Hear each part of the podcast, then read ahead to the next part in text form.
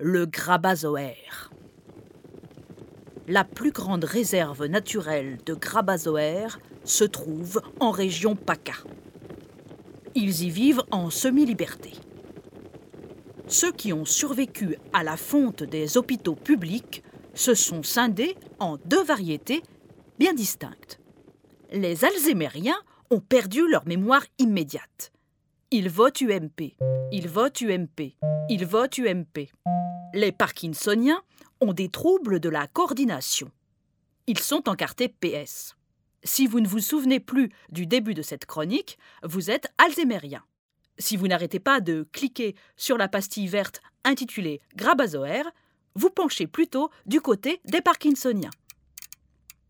Tous les grabazoaires ont la particularité d'être des quadripèdes déambulateurs.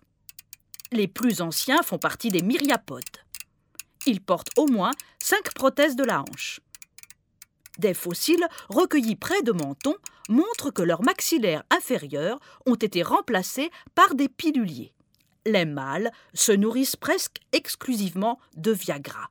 Pourtant, leur activité sexuelle est très réduite. Elle se résume à un doigté rectal, une à deux fois par an, pour dépister les cancers de la prostate. Mais la plus grande préoccupation des grabazoaires est de trouver un nid pour s'aliter.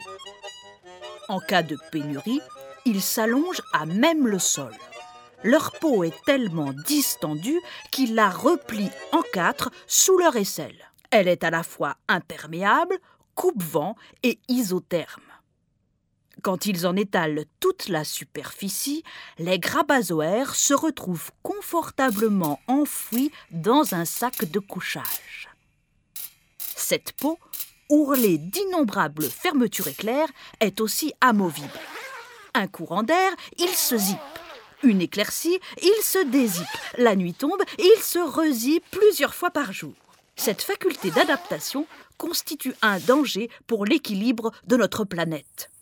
Des colonies denses de grabazoaires recouvrent désormais les deux tiers du globe. Leur seule utilité est de se faire refiler des produits financiers toxiques pour les mâles ou de tester de nouvelles teintures mauves pour les femelles. C'est peu par rapport aux inconvénients qu'ils engendrent. Ils font perdre un temps fou aux caisses et monopolisent les places assises dans les transports en commun. Seule une catastrophe climatique comme une bonne canicule, pourrait rétablir notre écosystème. La petite gâterie de l'évolution par Marie-André de Saint-André.